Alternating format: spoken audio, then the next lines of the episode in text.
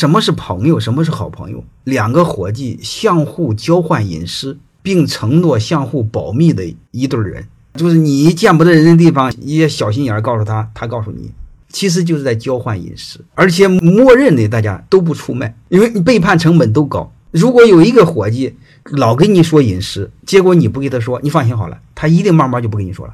这就叫有来有往嘛，人际关系有时候没那么复杂。啊，你们多少有点用心，这些问题都能解决。但是我们就怕的是你死不用心，木头脑袋，这个谁也没治。